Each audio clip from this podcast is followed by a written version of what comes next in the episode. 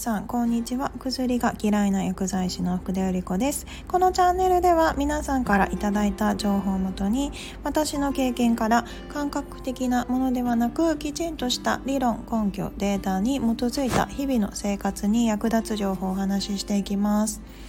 でえっと最近またちょっといただいた質問があってで、えっと、そのことについては結構前から話したかったんですがちょっと話すタイミングがなかったんですが今回、えっと、何個か同じような質問をいただいたので、えっと、今日はそのことについてご回答させていただきます。でえっと、またこれも結構私の中では、えっと、すごく参考になった本からにが一番参考にした本があって、まあ、これが脳を強くする食事というものになります。で、えっと、いただいた質問なんですけれど、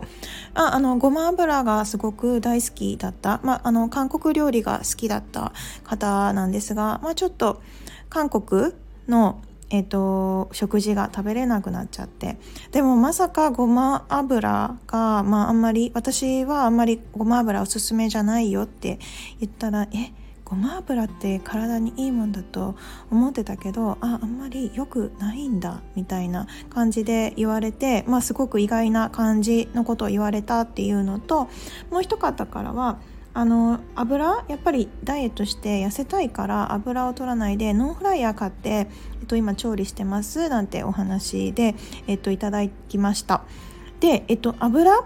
私はすごく油を重要視しています。で、えっと、私の中ではやっぱり油は、えっと、取った方がいいんですね。良い油であれば。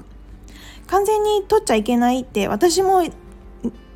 ろんなダイエットを試していく中で、まあ、油はなるべく、えっと、脂肪になってしまう。脂肪は体に良くないし、えっと、ダイエットの敵だと思い込んでた時期は、まあ、なるべく油を使わないで、えっと、調理するようしてた時期もありました。ただまあよくよく考えてみたら、まあ、体の構造的にすごく油ってめちゃくちゃ大切で私はあの良い油であれば積極的に取っていただいた方がいいといいんですね。これからするお話を聞いていただいた上で、まあ、良い油と悪い油があって、まあ、良い油をどれくらいまあ取ればいいのかもしねあの悪い油を多めに取っちゃってるような人がいれば、まあ、それはちょっと控えてみてください。で、えっ、ー、と油めっちゃくちゃ大切で私過去に書いてた記事も最初に油を変えたことから始めました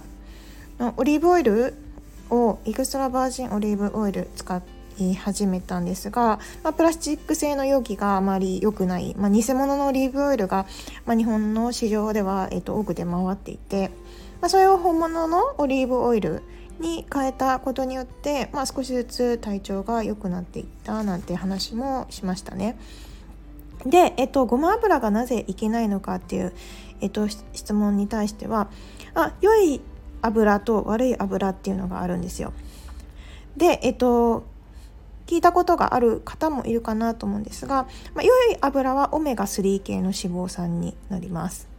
で悪い油は、えっと、悪い油は、えっと、オメガ6系の脂肪酸になっていてオメガ3系は EPA、DHA とかって言われて、まあ、酒サバイワシ、まあ、お魚系に含まれる、えっと、油で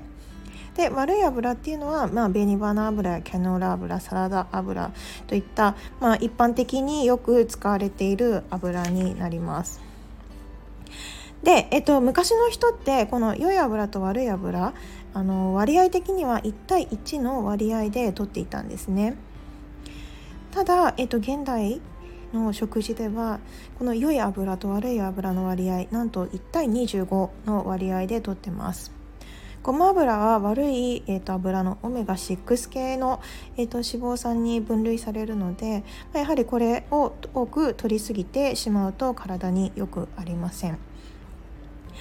で、えっとまあ、アメリカ人も90%脳の健康は非常に大切と考えているそうなんですけれどもやっぱりその油の取り方とかそういったことの、えー、情報をうまく知らない人が多いと、まあ、データもこれもきちんと出ています。でえっと高脂肪高不飽和脂肪酸っていうんですね。良い油と悪い油の先ほど言ったオメガ3系とオメガ6系の脂肪酸で、えっと、これは、えっと、非常に酸化しやすいものになってます。科学的に、まあ、あのキャノーラ油サラダ油とかそういったものは科学的に抽出されたなんて話も以前しましたけれど、あの科学的に抽出されたものに関してはもう抗酸化作用、まあ、老化させないような作用のものは一切ないような感じになります。なので、えっと、本当に、えっと、悪い油を取りすぎてしまうと、まあ、脳の老化にもつながります。あね、アルツハイマーとか、えっと、うつ病とかこれも今、えっと、食事によって、えっと、抑えられる改善できる治療できるっていうのがきちんと出ていますね。まだ最近の、えっと、研究の話なので多くの方がまだ知りません。と2017年には、まあ、うつ病なんかは食べ物で、えっと、治療できますときちんとあのデータとして出ていますね。なんであの本当に食べ物を変えていただくと薬よりも効果的ですよって毎回言ってますけど、えっと、それは、えっと、事実になります。そして、まあ、今現代人ねあの悪い油を取りすぎちゃってるって言いましたけれどあこの悪い油多くの加工食品に使われています気づかないうちですけどドレッシングだったりマーガリンだったりあと一般的な安いチェーン店のレストランですね。繰り返し油を使うことによって酸化させてしまってで油の質も悪いわけで、まあ、常に脳が炎症状態になります。なんでもうなんかたもう免疫機能がもう常に活性化しちゃってその脳の炎症に対応しなきゃいけなくなっているような状態です。でえっとこれはまた食べ過ぎでもこのように脳が燃えてしまいます。断食がまあおすすめですなんて話もしました。食べ過ぎることによってやはり免疫機能がまああの本来は空腹によって免疫機能が上がるにもかかわらず食べす食べてしまうことによって免疫機能が落ちてしまう。のでまあそれによって炎症も上がってしまうっていうのが関係してきます。そしてまあ現代の食事は栄養価がどんどんく、えっと、減少してるなんて話も以前しました昔はね5万種類ものの食用の植物があってで食物繊維なんかも1日 150g ほど取っていましたしかし現代人は、えっと、食物繊維が、えっと、15g1 日平均してしか取れていないそうです10分の1ですねなんでまあこれでね便秘薬とかちょっと飲んじゃったりしても、結果食物繊維がきちんと取れてないからこそこうなっちゃってるっていうのも関係しています。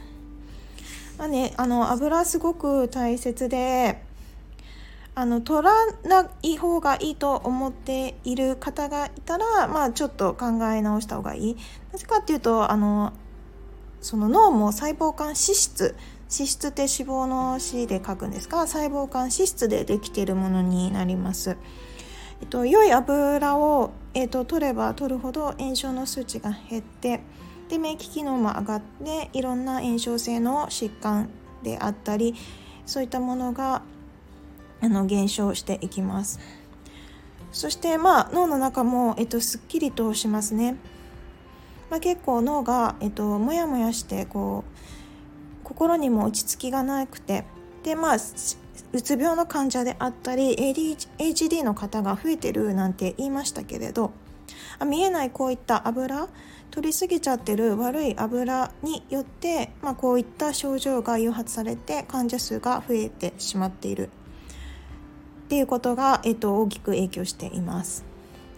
なので、えっと、まずちょっと、えっと、サラダ油とか、まあ、ごま油とか、まあ、オメガ6系の油をもし、えっと、取りすぎちゃってるなと思った方は、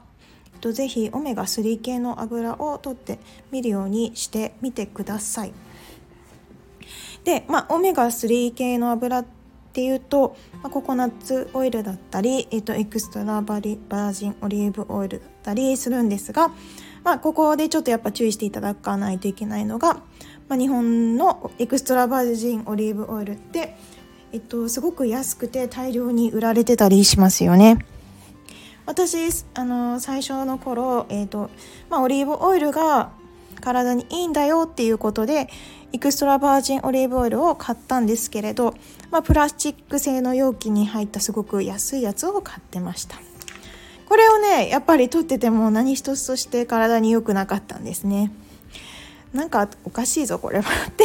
ちょっとどっかで気づいて、えっと、エクストラバージンオリーブオイルの、えー、正しいえー、見分け方であったりどういったものを選べばいいのかっていう、えーと、本をまたさらに読み始めて、まあ、日本の、えー、売られているほぼ